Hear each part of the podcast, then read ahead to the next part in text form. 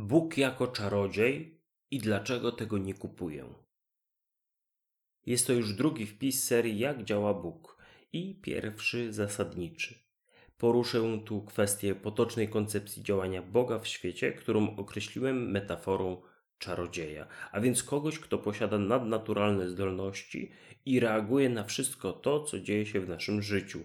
Doraźnie interweniuje, dokonując cudów i innych ingerencji w bieg zdarzeń. Metafora czarodzieja.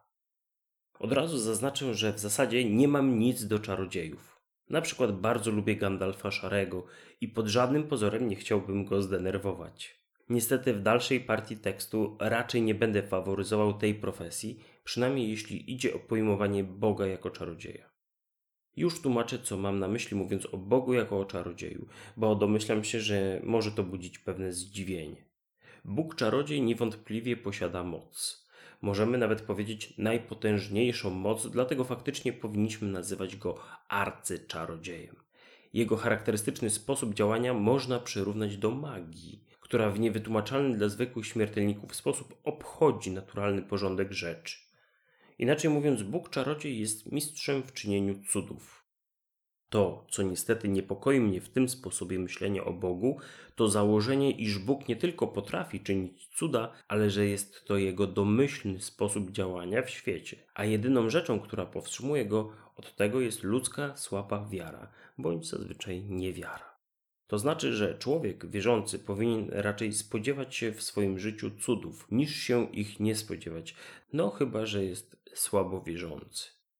Zwolennicy tego sposobu rozumienia Boga znajdą kilka tekstów biblijnych na potwierdzenie swojej tezy. Oto niektóre z nich. Wtedy uczniowie zbliżyli się do Jezusa, na osobności pytali, dlaczego my nie mogliśmy go wypędzić. On zaś im rzekł, z powodu małej wiary waszej, bo zaprawdę powiadam wam, jeśli będziecie mieć wiarę jak ziarnko gorczycy, powiecie tej górze, przesuń się stąd tam, a przesunie się i nic niemożliwego nie będzie dla was. Ewangelia Mateusza 17, 19, 20. Zaprawdę, zaprawdę powiadam wam, kto we mnie wierzy, będzie także dokonywał tych dzieł, których ja dokonuję, owszem, i większe od tych uczyni, bo ja idę do Ojca, a o cokolwiek prosić będziecie w imię moje, to uczynię, aby Ojciec był otoczony chwałą w Synu. O cokolwiek prosić mnie będziecie w imię moje, ja to spełnię. Ewangelia Jana 14, od 12 do 14 i niewiele zdziałał tam cudów z powodu ich niedowiarstwa. Ewangelia Mateusza 13:58.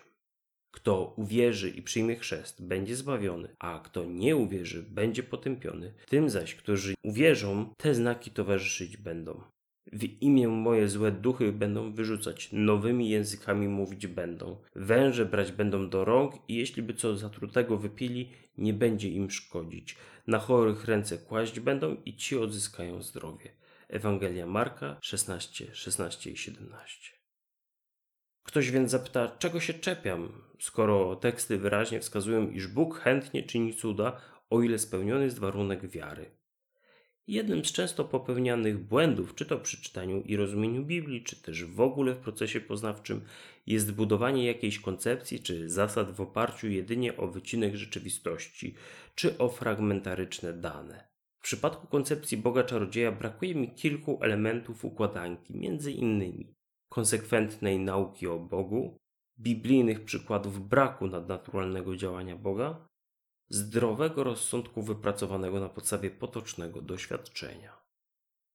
Lista zarzutów nie jest zbyt długa, jednak domaga się po pierwsze objaśnienia, a po drugie odpowiedzi ze strony zwolenników koncepcji magicznego działania Boga lub przedstawienia alternatywy. Chociaż mogę stwierdzić, iż przez większość swojego życia wyznawałem raczej wiarę magiczną, to jednak dzisiaj nie potrafię już znaleźć zasadnych argumentów na jej obronę. Tak więc rezygnuję w tym tekście z zaszczytnej roli adwokatu z diaboli. Niech prawda broni się sama, jeśli jest prawdą. Jak się powiedziało A? No właśnie, konsekwencja.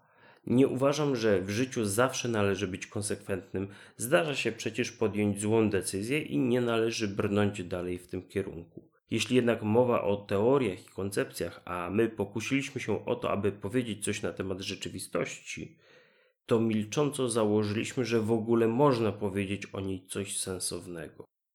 Aby to nasze mówienie faktycznie miało sens, to znaczy, żeby w mniejszej lub większej mierze odpowiadało rzeczywistości, należy mówić tak, aby drugie zdanie nie przeczyło pierwszemu, trzecie drugiemu i tak dalej. Naturalnie możemy przeczyć sami sobie, gdy chcemy poprawić nasze dotychczasowe twierdzenia. Jeśli jednak wypowiadamy jakiś jeden zwarty pogląd, wyrażony w kilku zdaniach, to aby uznać go w ogóle za możliwy, nawet jeszcze nieprawdziwy, to wymaga się od nas, abyśmy sami sobie nie przeczyli, to znaczy, aby żadne zdanie z wywodu nie przeczyło pozostałym. Taką cechę wywodu czy myślenia potocznie nazywamy konsekwencją, a w logice zasadą niesprzeczności. Dla teisty, czyli człowieka wierzącego, rzeczywistość składa się zasadniczo z dwóch aspektów świata oraz Boga, który jest twórcą tego pierwszego. Teizm zakłada, że Bóg nie tylko stworzył świat, ale również się nim interesuje i działa. Ma jakiś plan czy zamysł, który realizuje. Tak więc pojawia się jakby trzeci aspekt relacja pomiędzy stwórcą a stworzeniem. I tu dochodzimy do istoty problemu, którą możemy wyrazić pytaniem: w jaki sposób Bóg działa w świecie? Z moich przemyśleń wynika, że summa summarum pytanie to musi pozostać bez jednoznacznej odpowiedzi. Trudno powiedzieć, jak działa Bóg, ponieważ nikt nie jest w stanie zrozumieć Boga i poddać go obserwacji w ścisłym znaczeniu tego terminu. W praktyce jednak człowiek nie potrafi funkcjonować w zupełnej pustce, nicości. Nawet nie potrafimy sobie czegoś takiego wyobrazić jak nicość. Każdy coś zakłada i postępuje według pewnego modelu czy ogólnej koncepcji. Nie wiemy, jak Bóg działa w świecie, ale każdy jakoś to sobie na swój sposób wyobraża. To, co możemy zrobić, to nakreślić poszczególne możliwości, określić kryteria uprawdopodobniające i oszacować bardzo ogólnie prawdopodobieństwo. Wytrych tajemniczego Boga. Gdy rozmawiam z ludźmi wierzącymi, staram się posługiwać wyżej wskazaną zasadą niesprzeczności, która w moim zrozumieniu jest jednym z podstawowych warunków tego, iż to, co mówimy, ma sens, wartość i odniesienie do życia. Niestety już nieraz widziałem taką sytuację, gdy osoby religijne nie są w stanie zgodzić się z pewnymi wnioskami, logicznymi konsekwencjami. Jak to możliwe? Ano tak, że gdy przedstawiam wnioskowanie A, B, C, a więc D, to wtedy mój przykładowy rozmówca sprzeciwia się, bo według niego D przeczy X, które uznaje za prawdziwe. Bardzo interesująca sytuacja, ponieważ jest to faktycznie błąd w rozumowaniu, a nazywa się argumentum ad consequentiam. Inaczej mówiąc, to co mówisz nie może być prawdą, bo nie zgadza się z innym poglądem, który uważam za prawdziwy komuś nie podobają się konsekwencje, jakie wypływają z tej argumentacji? Dobrze. Nie każdemu wszystkie wnioski muszą się podobać. Na przykład winowajca słusznie skazany w sądzie również nie zgadza się z konsekwencjami wniosków.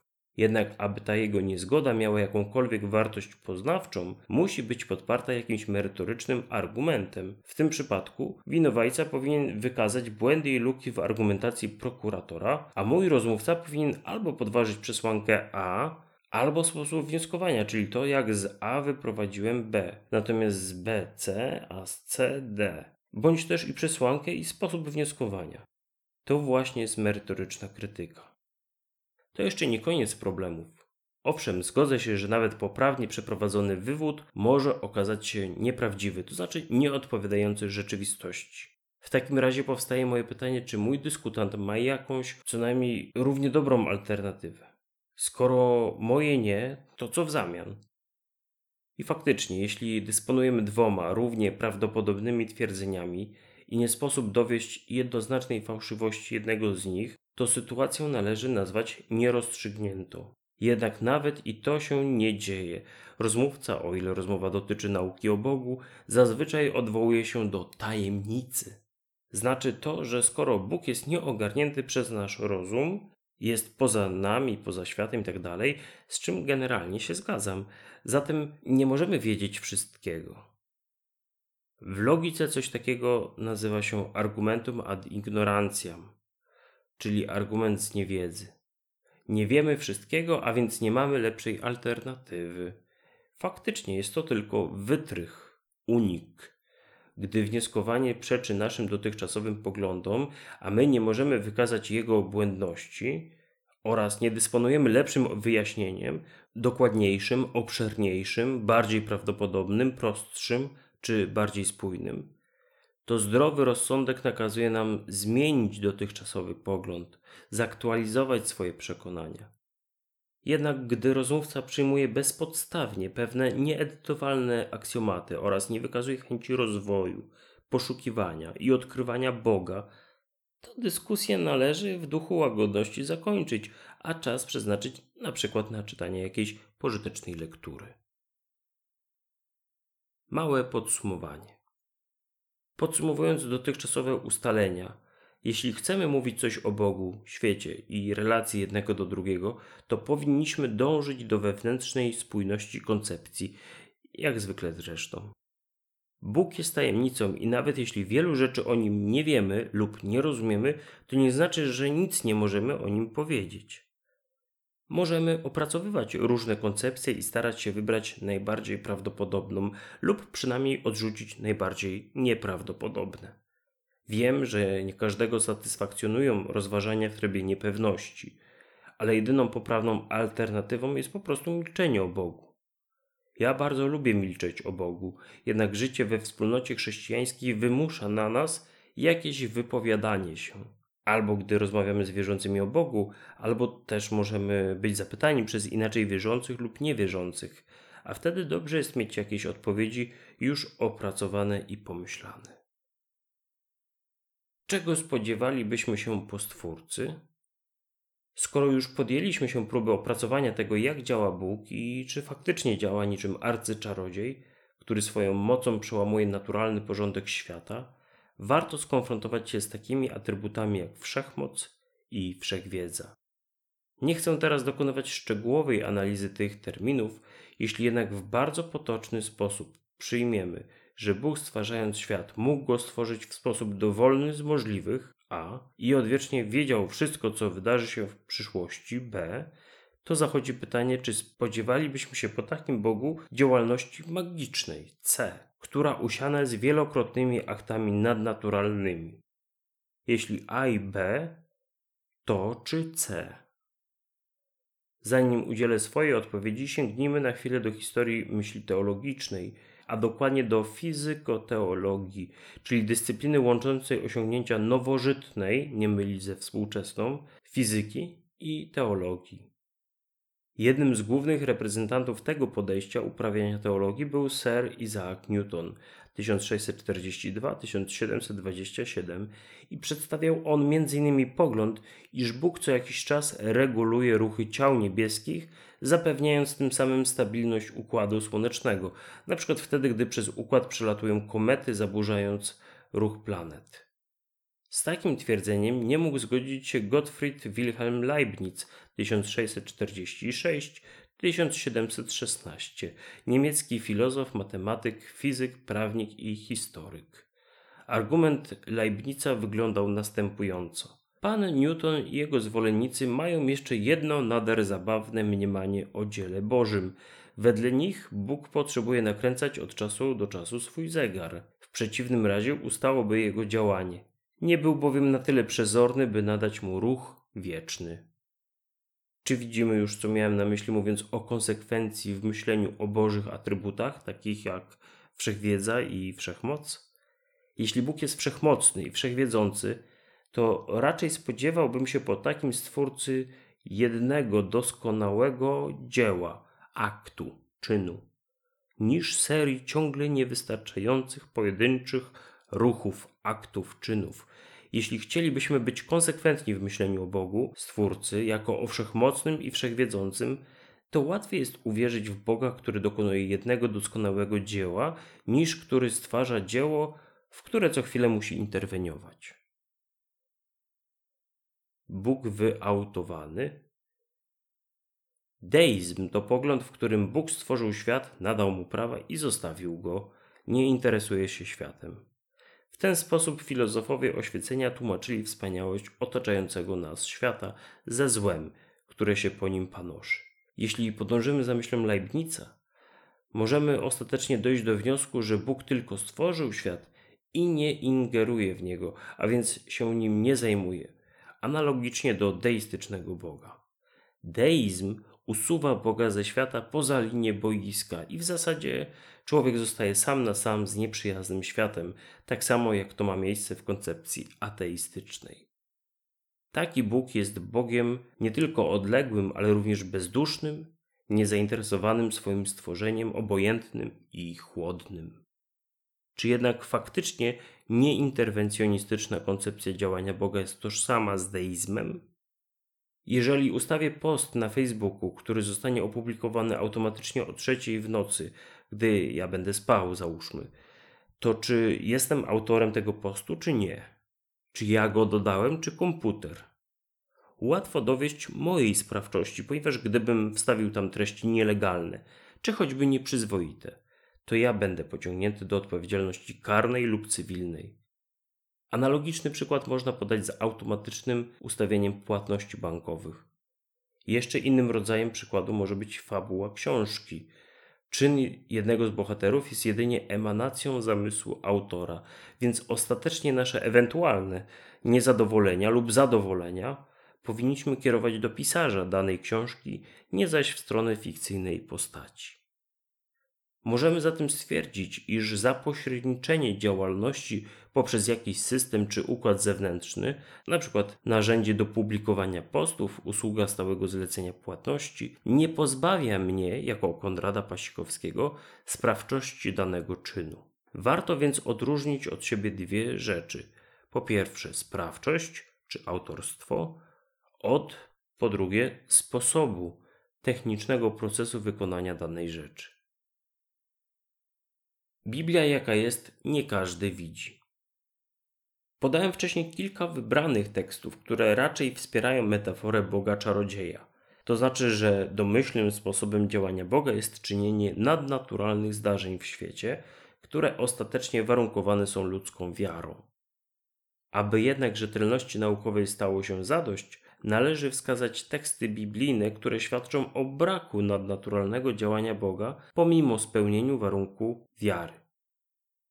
Aby zaś nie wynosił mnie zbytnio ogrom objawień dany mi został oścień dla ciała, wysłannik szatana, aby mnie policzkował, żebym się nie unosił pychą. Dlatego trzykrotnie prosiłem Pana, aby odszedł ode mnie, lecz Pan mi powiedział: Wystarczy ci mojej łaski. Moc bowiem w słabości się doskonali. Drugi list do Koryntian 12:7 do 9a. Erast pozostał w Koryncie, a Trofima pozostawiłem w Milecie chorego. Drugi list do Tymoteusza 4:20. Widzimy więc apostoła Pawła, który trzy razy prosił Boga o usunięcia ościenia czy też ciernia z ciała, co można interpretować jako prośbę o uzdrowienie, a także przypadek, w którym ten sam apostoł pozostawia swojego współpracownika chorego. A przecież Paweł był znany z cudów uzdrowień. Trudno temu wielkiemu apostołowi pogan zarzucić brak wiary. I co jeszcze mam powiedzieć? Nie wystarczyłoby mi bowiem czasu na opowiadanie o Gedeonie, Baraku, Samsonie, Jeftem, Dawidzie, Samuelu i o prorokach, którzy przez wiarę pokonali królestwa, dokonali czynów sprawiedliwych, otrzymali obietnicę, zamknęli paszczę lwom, przygasili żar ognia, uniknęli ostrza miecza i wyleczyli się z niemocy, stali się bohaterami w wojnie i do ucieczki zmusili nieprzyjacielskie szyki. Dzięki dokonanym przez nich wskrzeszeniom niewiasty otrzymały swoich zmarłych. Jedni ponieśli katusze, nie przyjąwszy uwolnienia, aby otrzymać lepsze zmartwychwstanie. Inni zaś doznali zelżywości i biczowania, a nadto kajdan i więzienia. Kamienowano ich, przeżynano piłą, przebijano mieczem. Tułali się w skórach owczych, kozich, w nędzy, w utrapieniu, w ucisku. List do Hebrajczyków 11:32 do 37. Z kolei autor listu do Hebrajczyków wymienia dokonania bohaterów wiary. Początkowo opisuje dokładniej, e, później już tylko wymienia z imienia i wspomina ich nadnaturalne dokonania. Jednak za chwilę pojawia się podzbiór osób, które nie doświadczyły takich interwencji, a jednak również zostały zaliczone w poczet bohaterów wiary. To pokazuje nam, iż wcale nie należy oczekiwać od Boga tego, iż jego domyślnym trybem działania jest tryb cudów, nadnaturalnych interwencji w porządek stworzenia, nawet jeśli ludzie wierzący nie są wierzący tylko z nazwy. Z życia wzięte, część pierwsza. Trzecim elementem, którego brakuje mi w metaforze Boga czarodzieja, jest doświadczenie potoczne. Zwykła naoczna obserwacja wierzących, którzy niejednokrotnie modlą się o coś, a jednak to się nie wydarza. Niektórzy mogą teraz próbować wytłumaczyć Boga, że albo rzecz, o którą prosi wierzący, jest zła, albo i wiara jest zbyt słaba. Co jednak powiedzieć, gdy wielu głęboko wierzących ludzi modli się o uzdrowienie 45-letniego mężczyzny, poświęconego w służbie w kościele, męża i ojca? Co wtedy? Każda z tych osób za słabo wierzyła? Uzdrowienie kogoś takiego było czymś złym? W takim przypadku pojawia się argumentacja odwołująca się do woli i mądrości Boga. Wierzący powiedzą, że widocznie Bóg miał w tym jakiś wyższy cel i dopuścił do tej sytuacji z niewiadomych nam powodów.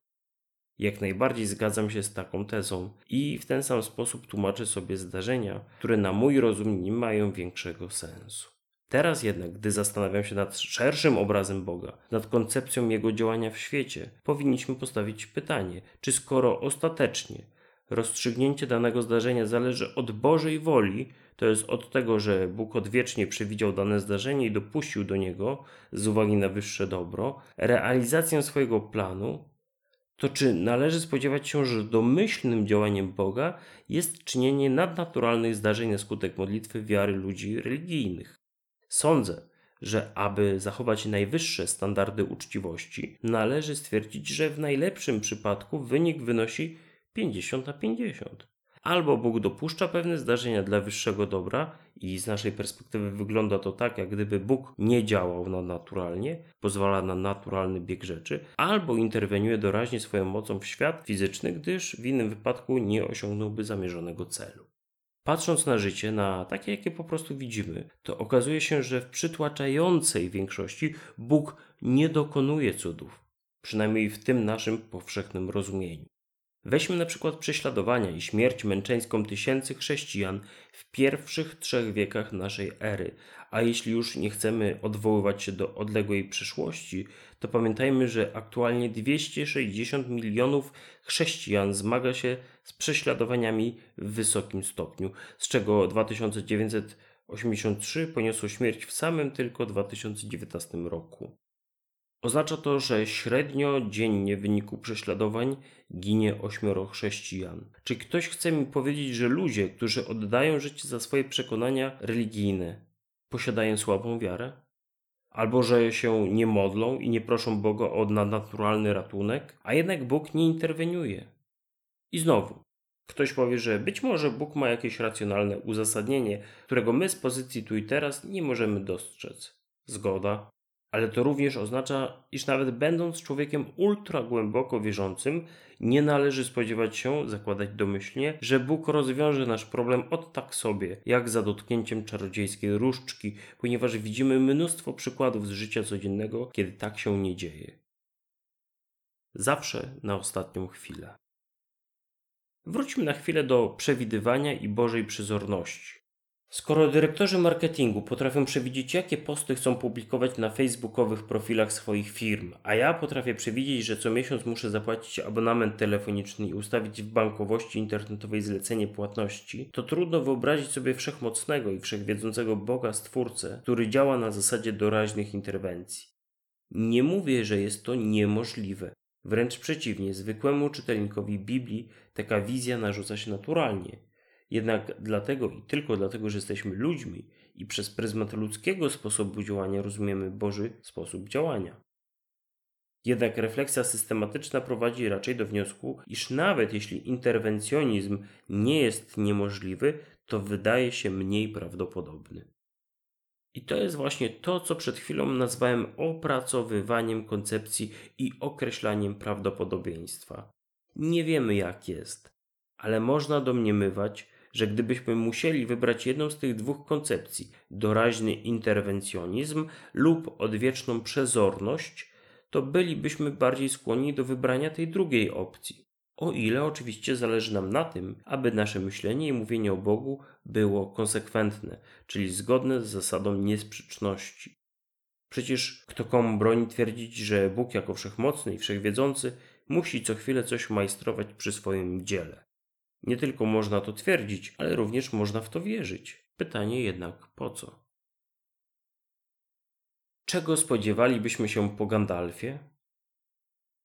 Przywołany już wcześniej czarodziej Gandalf, zwany też Mitrandirem, czyli Szarym Pielgrzymem, to postać z twórczości J.R.R. Tolkiena 1892-1973. Był to niewielkiego wzrostu staruszek, chociaż w ekranizacji kinowej grany jest przez 180-centymetrowego Jana McKellena, ubrany w szary płaszcz z niebieskim spiczastym kapeluszem i brodą sięgającą do pasa. Wyobraźmy sobie na chwilę, że Gandalf żyje w naszym świecie i jest moim dobrym przyjacielem. Biorąc pod uwagę całokształt postaci, jaką możemy dostrzec w powieści Hobbit oraz trylogii Władca Pierścieni, domyślam się, że Gandalf byłby skłonny mi pomóc w różnych codziennych sprawach, a mogłoby to wyglądać mniej więcej tak. Dostrzegam problem. Jeśli wierzę, że Gandalf może mi pomóc, zwracam się do niego. Czarodziej wymawia zaklęcie i wykonuje gest ręką lub różdżką, które sprawiają, iż prawa fizyki zostają w tym przypadku zawieszone. Problem jest rozwiązany, a ja dziękuję mu za jego pomoc. Co ciekawe, taki opis w zasadzie nie różni się niczym od potocznego przekonania chrześcijan na temat tego, jak działa Bóg. Może z tą różnicą, że zaklęcie i gest wykonuje wierzący, które w chrześcijaństwie oznaczają postawę do modlitwy i pewne przyjęte formuły modlitewne. Niektórzy uzdrowiciele, przede wszystkim z nurtów charyzmatycznych, opanowali do perfekcji całą procedurę uzdrawiania lub egzorcyzmów, włącznie z odpowiednio przygotowanymi gestami oraz formułami. Tak więc z zewnątrz nie wygląda to zupełnie inaczej niż wyżej wspomniana przypowieść o czarodzieju. W jaki sposób ten model Boga czarodzieja tłumaczy niespełnione modlitwy? Gdyby chodziło o samego Gandalfa, to możemy sobie wyobrazić, iż natknął się na silniejszego przeciwnika. I to byłoby jedno ograniczenie. Drugie natomiast dotyczyłoby mojej wiary w moc Gandalfa i tego, czy zwróciłbym się do niego z prośbą, czy też uznał, że jest zbyt zajęty lub niezdolny mi pomóc. W przypadku Boga odrzucamy możliwość istnienia silniejszego przeciwnika, to też zostaje nam jedynie opcja numer dwa, czyli słabość i ułomność ludzkiej wiary. Ale i te kwestie już rozważyliśmy powyżej. Podsumowanie. Podsumujmy model Boga Czarodzieja. Jego domyślnym sposobem działania są wielokrotne doraźne interwencje, nastawione z zasady na działanie nadnaturalne, a warunkowane poziomem naszej wiary. Wykazałem braki tej koncepcji, m.in. nieprzystawalność względem takich atrybutów jak wszechwiedza i wszechmoc Boga.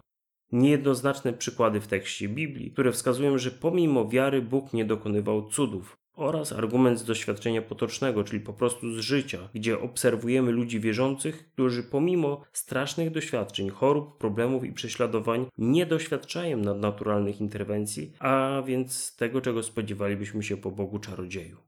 Zostawiam wolną rękę zwolennikom tej koncepcji działania Boga. Brońcie swojego poglądu, jeśli macie ku temu argumenty. Ja natomiast w następnym wpisie skoncentruję się na alternatywie reprezentowanej przez metaforę Boga architekta. Najpierw postaram się wykazać argumenty uprawdopodobniające tę metaforę oraz jej praktyczne skutki, następnie kontrargumenty i odpowiedź na nie. Domyślam się, że wielu czytelników nie będzie w stanie przyjąć metafory architektonicznej w jej silnym wydaniu, czy nawet przejść spokojnie obok niej, stąd zaproponuję trzecią drogę kompromis pomiędzy koncepcją Boga czarodzieja i Boga architekta. Zapraszam do śledzenia niniejszej serii. Sensoholik, czyli Konrad Pasikowski.